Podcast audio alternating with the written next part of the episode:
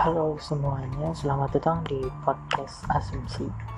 Kenalin, gue Indra. Uh, ini adalah podcast pertama gue di Anchor di aplikasi ini. Uh, sebelumnya, gue ada di YouTube. Uh, kalian searching aja nama channelnya si pejalan pelan. Jangan lupa di subscribe, di share, di like, di komen karena gue banyak ke podcast di sana sama temen gue nah temen gue itu yang memang nah, beliau punya YouTube. Oke. Okay. sekali lagi selamat datang di podcast asumsi. Podcast ini sebenarnya uh, tujuan gue membuat podcast ini sebenarnya adalah untuk membahas eh, buku-buku uh, yang gue baca lalu kita asumsikan gitu menurut pandangan gue dan uh, menurut pandangan kalian setelah mendengar apa yang gue terangkan apa dan apa yang gue uh, berikan kepada kalian gitu. Jadi di sini langsung aja gue akan bahas satu buku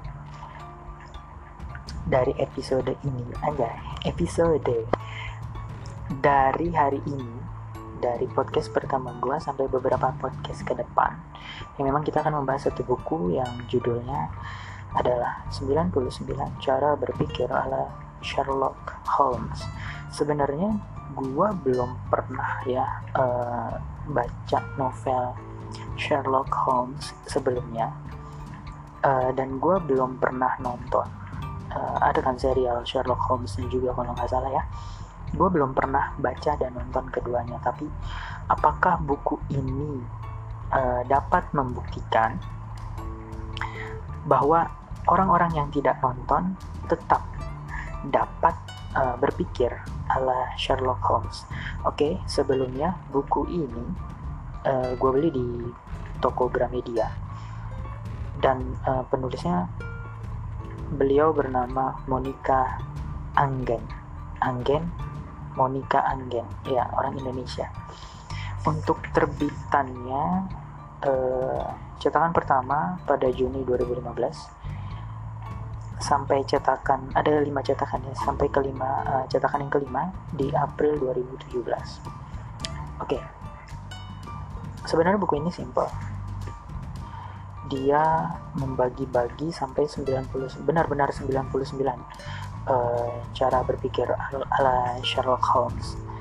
Dari cara pertama sampai cara ke 99 itu nah kita akan bahas satu persatu ya insya Allah dari uh, cara pertama. Judulnya adalah apa pentingnya berpikir ala Sherlock Holmes. Di sini ada quotes uh, sebelum kita memulai. Di lembar buku berwarna hitam. Quotesnya begini. Think good and good follows. Think evil and evil follows. You are what you think all day long uh, dapat kita kita bayangkan kalau gue sih berasumsi pribadi sesuai dengan mungkin arti katanya adalah kalau gue terus berpikiran baik dan terus secara terus menerus atau gue berpikiran buruk secara terus menerus kamu adalah kita adalah apa yang kita pikirkan setiap hari. Jadi uh, kalau kita berpikir kita simpelnya adalah kalau kita berpikir kita bisa berarti sebenarnya kita bisa. Kita secara terus menerus berpikir kalau kita bisa maka kita adalah orang yang bisa melakukan sesuatu gitu. Tapi kalau eh, kita berpikir yang jahat maka kita adalah orang yang jahat. Kalau kita berpikir yang seperti apa ya kalau gue bilang superhero pun enggak harus ya. Tapi ketika kita berpikir yang baik-baik atau positive thinking kita akan menjadi orang-orang yang good people. Oke okay. uh, itu asumsi gue dan uh, sebenarnya di sini ada empat sekitar empat paragraf kalau tidak salah. Satu dua tiga empat ya. Empat paragraf yang menjelaskan kenapa sih kita harus berpikir ala Sherlock Holmes. Padahal kan dia uh, karakter fiksi. Karakter fiksi yang memang nggak nyata gitu. Tapi uh, kenapa buku ini menarik buat gue bukan karena judul tapi setelah gue tinjau ulang karena isinya yang mungkin menurut gue menarik. Kalau judul kita kita kita sering lihat judul 1001 cara 99 cara 100 cara segala macam. Tapi ketika gua mengetahui di situ ada cara berpikir pasti uh, di otak gua akan menunjukkan bahwa uh, buku ini seperti buku tutorial itu itu, kalau gue pribadi gue nggak tahu dengan kalian para pendengar uh, podcast asumsi ini. Yang menarik adalah Sherlock Holmes dalam kisah kasus identitas pernah berkata, gue nggak tahu kasus ini kasus keberapa yang pernah dia hadapi, tapi mungkin kalian yang tahu atau yang pernah baca, yang pernah nonton uh, Sherlock Holmes bisa komen uh, di di anchornya langsung atau bisa komen di Instagram gue nanti gue kasih tahu uh, Instagram guanya untuk komen mengenai asumsi gue ini. Oke, okay, Sherlock Holmes dalam kisah kasus identitas pernah berkata, hidup ini jauh lebih aneh daripada apa pun yang dapat kita hayalkan dibandingkan dengan hal-hal sepele yang terjadi sehari-hari. Hasil imajinasi sebetulnya tidak ada artinya. Seandainya kita bisa terbang, melayang, mengitari kota yang luas, sambil perlahan menembus atap-atap rumah dan mengintip ke dalamnya. Kita dapat melihat berbagai peristiwa aneh.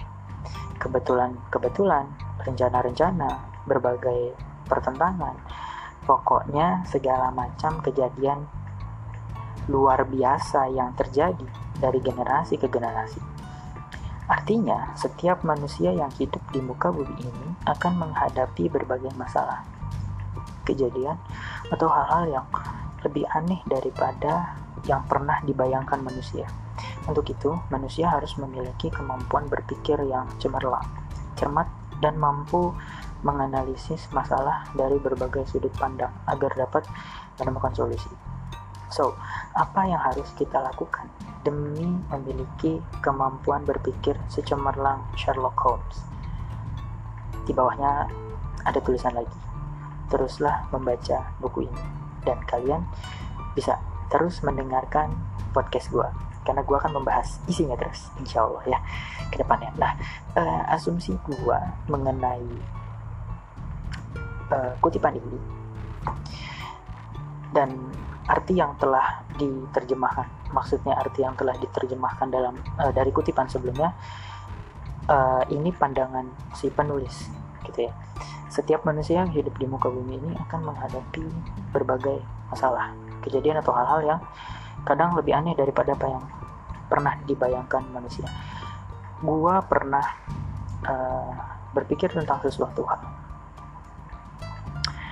seperti misalnya uh,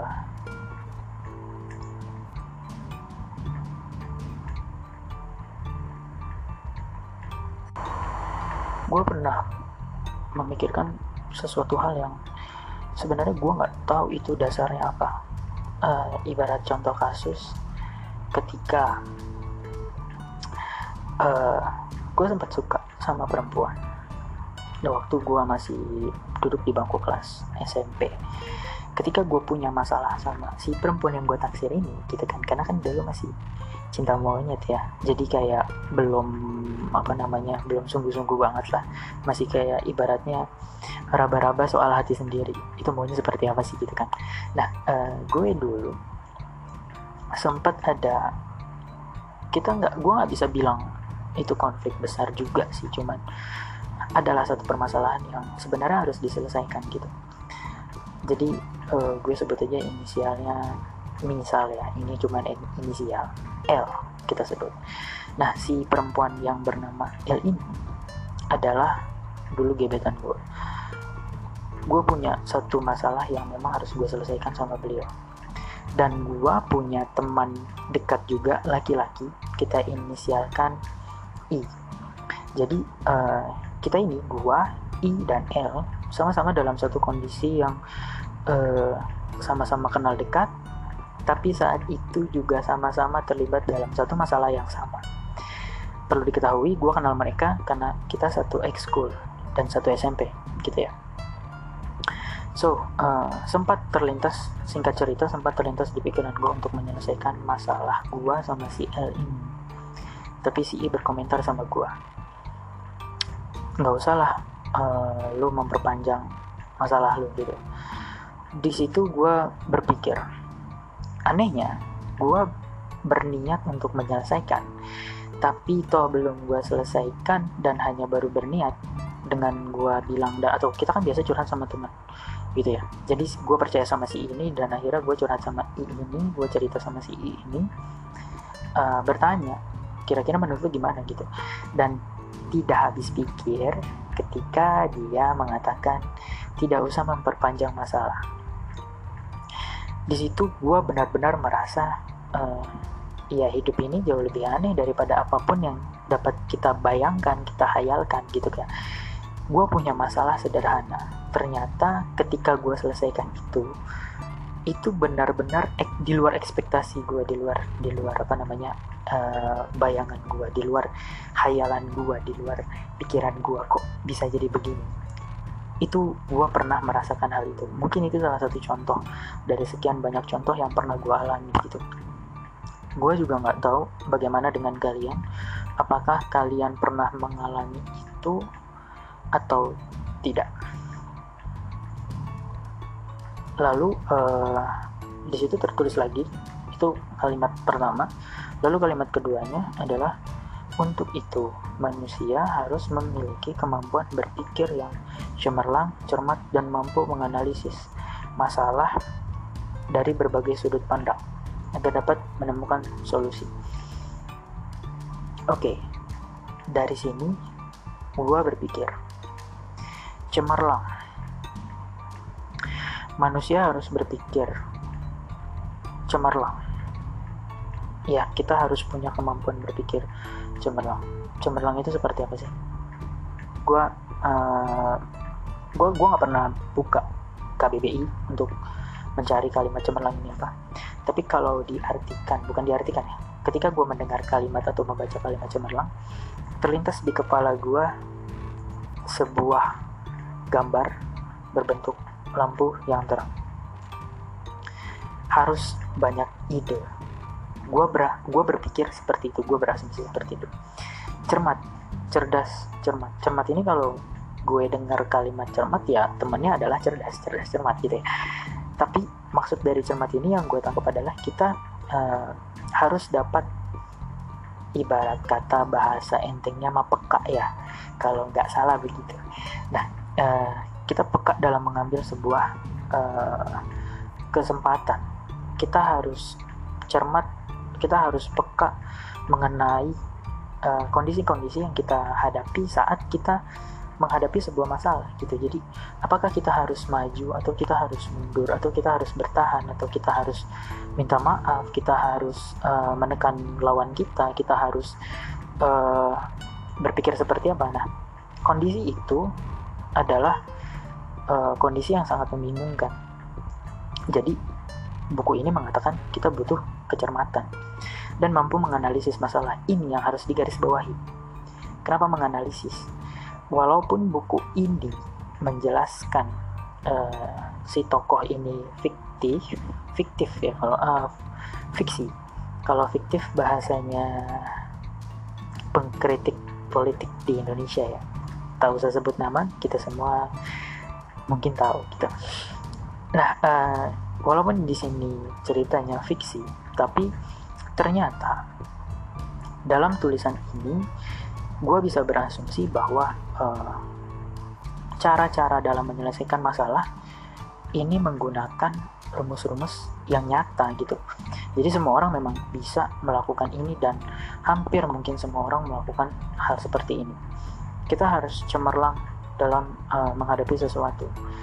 Dalam artian mungkin gue berpikir gue harus punya banyak ilmu, tidak hanya ilmu eksak, tidak hanya ilmu sosial tapi ilmu-ilmu yang mungkin nggak dipelajari di sekolah atau mungkin bahkan ilmu-ilmu yang kita pelajarin di sekolah. Contohnya uh, waktu itu pernah ada debat ngapain sih lo belajar matematika? Uh, terlalu serius. Ngapain sih lo ngajar-ngajar banget matematika? Gitu emang lo beli gorengan bakal pakai rumus X sama dengan Y atau 2X tambah 2Y sama dengan berapa ribu tuh bang gorengan gitu? Enggak. Tapi ketika gue berpikir lebih dalam lagi mengenai kenapa sih uh, kita butuh menyelesaikan matematika? Kenapa sih kita harus belajar matematika? Gitu. Ada matematika wajib ya kalau di kurikulum yang baru ya kalau nggak salah tuh gue pernah lihat jadi kita wajib belajar matematika kenapa sih gitu? Karena ternyata matematika itu menurut pandangan gue sebenarnya bukan untuk beli gorengan bukan untuk lo belanja. Nggak sekedar itu tapi matematika yang kita pelajari matrix aljabar segala macam itu mungkin untuk uh, penyelesaian permasalahan hidup. Contoh paling sederhana gue pernah berpikir seperti ini. Gue dulu belajar matrix gue benci banget sama Rubik's sepintas. Dua kata itu tidak ada hubungannya. Matrix dengan Rubik's. Tapi ketika gue pelajari matrix lebih dalam gue mulai senang. Walaupun uh, ternyata uh, kesono-sononya matrix ini susah ya. Tapi uh, ketika gue belajar matrix pada awalnya gue berpikir kalau oh uh, ini adalah Rubik tertulis. Untuk kalian yang pernah belajar matrix, kita tahu dia punya uh, sisi yang gue gue lupa ya sebutannya apa. Jadi dia ada tiga angka di atas terus tiga angka ke bawah atau empat angka di atas empat angka ke bawah. Itu benar-benar bentuknya kotak. Dan ketika kita menyelesaikan matrix itu baik penjumlahan perkalian itu punya caranya masing-masing dan masih banyak kondisi dan rumus-rumusnya lagi gitu kan. Itu gue berpikir seperti bermain Rubik's dalam bentuk tertulis yang kita putar kanan kiri atas bawah gitu. Terus kita jumlah kita kalikan gitu. Dan akhirnya gue bersyukur gue punya mindset seperti itu bahwa ternyata matematika ini adalah untuk menyelesaikan permasalahan-permasalahan dalam hidup. Contohnya Rubik's. Karena Rubik's adalah puzzle yang dibuat nyata gue berpikir seperti itu gue berasumsi seperti itu gitu. Jadi balik lagi kepada bab satu di awal tadi yang pernah gue bilang ketika gue berpikir yang baik maka gue akan seperti itu hidupnya. Ini kayak seperti lebih ke apa ya mindset ya. Kita punya uh, settingan pikiran kita kita punya pemikiran-pemikiran kita yang memang positif yang kita juga percaya diri dengan itu dan mengantarkan kita pada sebuah kepercayaan untuk menyelesaikan sesuatu. Jadi cemerlang ini memang benar-benar nggak bisa kita anggap remeh dalam menyelesaikan sebuah permasalahan menurut gue. Dan uh, cemerlang ini bukan hanya belajar di sekolah, tapi juga harus ada pembelajaran di luar sekolah, di luar kampus. Kita belajar berinteraksi dengan orang, kita belajar uh, dari pengalaman orang lain yang kita komparasikan dengan apa yang pernah kita pelajari secara teoritis. Gua berpikir seperti itu karena pelajaran-pelajaran yang pernah kita pelajari secara teori sebenarnya ada hubungannya dengan pelajaran-pelajaran yang tidak kita dapat di sekolah. Kita berpraktik di luar sekolah kita berpraktik di luar akademis menurut gua. Dan teorinya kita pelajari di sekolah. Lalu ada cermat yang memang tadi sudah gue jelaskan. Ketika kita sudah cerdas dalam artian uh, cerdas itu tidak harus ranking satu ya. Cerdas itu kita ya ya itu tadi. Balik lagi ke cemerlang sebenarnya gitu kan cerdas yang di dalam artian gue ini adalah cerdas yang bukan sebagai seorang orang yang punya nilai lebih, punya IPK tinggi, tidak. Tapi cerdas yang gue maksud adalah anak dari kata cemerlang itu sendiri dalam uh, memilih uh, dalam uh, kemampuan berpikir gitu. So ketika kita udah cerdas dan cemerlang yang tadi, kita juga harus punya skill untuk cermat dalam melihat sebuah situasi jadi ketika kita melihat situasi yang seperti tadi gue katakan kasus gue gue mau menyelesaikan masalah tapi kata teman gue uh, gue itu memperpanjang masalah. Dan di situ gue harus benar-benar berpikir kalau kalau kita tidak cemerlang justru kasus itu nggak akan selesai. Dan faktanya lagi mengatakan kalau gue baru sadar setelah beberapa tahun itu itu kasus waktu gue SMP kelas 2 dan uh, kasus itu terpecahkan ketika gue pikirin waktu gue kuliah semester akhir semester 8 kalau nggak salah. Itu berapa tahun tuh ya? Gue uh, lebih dari mungkin empat tahun atau tiga tahun gitu ya. Jadi kalau kita tidak punya skill cemerlang gue pikir permasalahan itu tidak akan selesai. Dan ketika gue punya kalimat atau cara berpikir secemerlang itu dan secermat, secermat itu gue akan berpikir saat itu kalau kita kalau gue punya kondisi yang sama gue akan mempertahankan uh, pemikiran gue untuk menyelesaikan masalah itu sama temen gue jadi gue akan tetap ber uh, apa ya namanya konsisten untuk gue gak peduli apa kata orang gue selesai sama orang itu. Gue selesai sama si L ini. Ketika gue punya kalimat cemerlang dalam pikiran gue bukan hanya sekedar kalimat tapi skill dan kecermatan dalam mengambil sebuah kesempatan kecermatan dalam mengambil sebuah keputusan gue rasa gue akan berpikir seperti itu. Kalau gue punya kondisi yang sama seperti kondisi gue saat itu. Karena kita nggak bisa sebenarnya kita nggak bisa balik lagi ke masa lalu ya faktanya.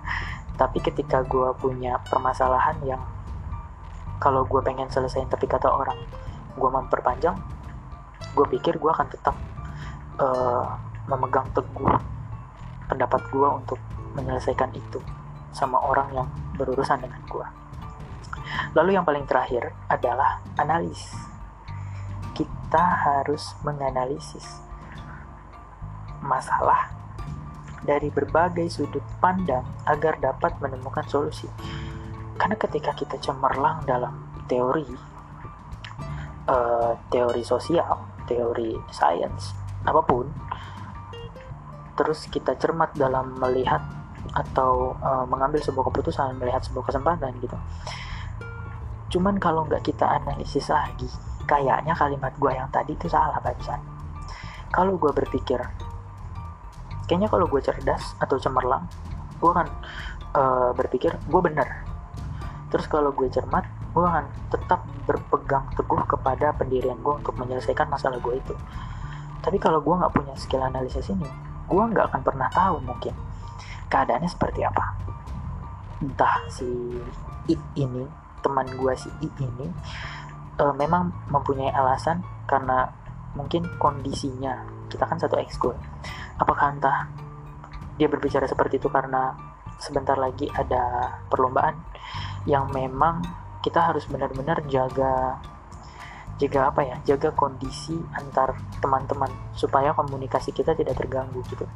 Makanya dia bilang janganlah lu memperpanjang masalah gitu ya. Atau uh, kita punya kondisi lain yang mana si perempuan ini, si inisial L ini mungkin sedang lelah, mungkin sedang capek, atau mungkin uh, sedang kebingungan karena dia juga punya masalah yang lain yang gak pernah kita tahu gitu. Nah, jadi uh, gue pikir skill analisis ini yang benar-benar harus digarisbawahi karena kita harus bisa melihat uh, berbagai kondisi dari sudut pandang sudut pandang yang berbeda. Berbeda maaf berbeda maksudnya.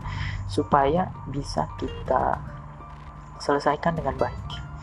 Karena balik lagi kayak tadi kalau menurut gue itu benar untuk menyelesaikan masalah sama si L ini belum tentu menurut si I itu benar. Karena ketika dia katakan gue memperpanjang masalah ada sesuatu kan berarti. Nah inti dari kasus itu adalah bukan uh, kelanjutan guanya gimana. Sebenarnya inti dari kasus itu adalah bagaimana cara kita posisi gua menghadapi uh, kasus tersebut dengan cara berpikir adalah Sherlock Holmes ini gitu. Kalau gue pikir-pikir lagi dan kalau gue punya skill ketiga ketiga hal ini cemerlang cermat dan mampu menganalisis masalah dari berbagai sudut pandang agar dapat menemukan solusi muncullah kalimat kita lihat nanti gitu. karena benar-benar sesuai dengan kondisi yang ada. Kita harus melihat bobot dari masalah kita harus melihat penyebab dari masalah. Siapa yang uh, ada dalam masalah itu bagaimana dengan orang-orangnya. Itu skill analisis perlu banget. Jadi alasan kenapa buku ini penting adalah salah satunya itu. Mendukung kita untuk berpikir secara analis dengan kewajiban cemerlang dan cermat menurut gua. Karena yang harus banget digarisbawahi adalah analisis. Cemerlang kita belajar di sekolah teori-teori. Cermat kita kita belajar dari lingkungan sosial. Kita peka terhadap sesuatu kita dapat uh, memutuskan sesuatu gitu. Dan yang paling terakhir ini yang harus benar-benar kita pegang karena nggak sembarang orang. Bahkan mungkin termasuk gua yang masih kurang dalam uh, menganalisis masalah dari berbagai sudut pandang. Itu itu gue akuin susah banget gitu ya. Jadi apa yang harus kita lakukan demi memiliki kemampuan berpikir secemerlang Sherlock Holmes di podcast ke depannya kita akan bahas uh, lagi lebih jauh tentang buku ini. Dan gue nggak menjanjikan uh, kalau gue membahas dengan asumsi-asumsi yang detail asumsi-asumsi yang benar ya. Jadi ini adalah asumsi gua yang telah gua pelajari yang telah gua komparasikan juga dengan kehidupan gua sebelumnya gitu. Dan pendapat gua mengenai buku ini juga gitu. Sudah di penghujung akhir ini di bab yang pertama gue ulang ini bab pertama apa pentingnya berpikir ala Sherlock Holmes. Dan nanti kita akan melanjutkan ke bagian yang kedua. Judulnya nanti aja. Akan gue rahasiakan. Mungkin yang punya bukunya uh, ya sekalian dibaca bisa. Kalau yang nggak punya bukunya cukup mendengarkan podcast ini. Jadi sampai di sini dulu eh, bincang-bincang uh, sama gue Indra di podcast asumsi kali ini karena di sini sebenarnya gue katakan banyak kurangnya dari mulai suara sound gitu. Sampai mungkin kalimat gue yang masih berbelit-belit jadi mohon dimaafkan. Dan sekali lagi ketika kalian punya kritik kalian punya saran kalian punya pendapat kalian bisa langsung komen di Anchor-nya langsung di aplikasi ini di aplikasi Anchor. Lalu kalian bisa kirim komentar juga melalui DM di Instagram di indra t hidayat. Golang indra t hidayat digabung semua. Kalian DM aja punya kritik atau punya saran mengenai podcast gue ini. Dan tetap stay terus uh, di podcast gue karena mungkin insya Allah gue akan upload ini juga ke Spotify dan beberapa aplikasi yang lainnya. Terima kasih